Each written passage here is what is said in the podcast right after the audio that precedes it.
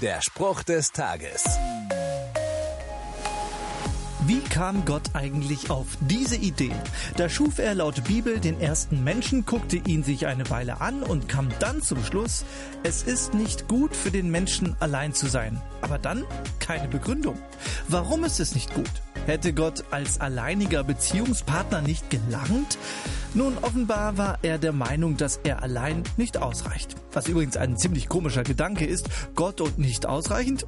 Aber er hat uns nun mal Artgenossen verschafft und ich hege den Gedanken, mit denen sollen wir Beziehung üben. Wofür? Vielleicht, weil uns das auch Gott gegenüber beziehungsfähig macht. Der Spruch des Tages steht in der Bibel. Bibellesen auf bibleserver.com.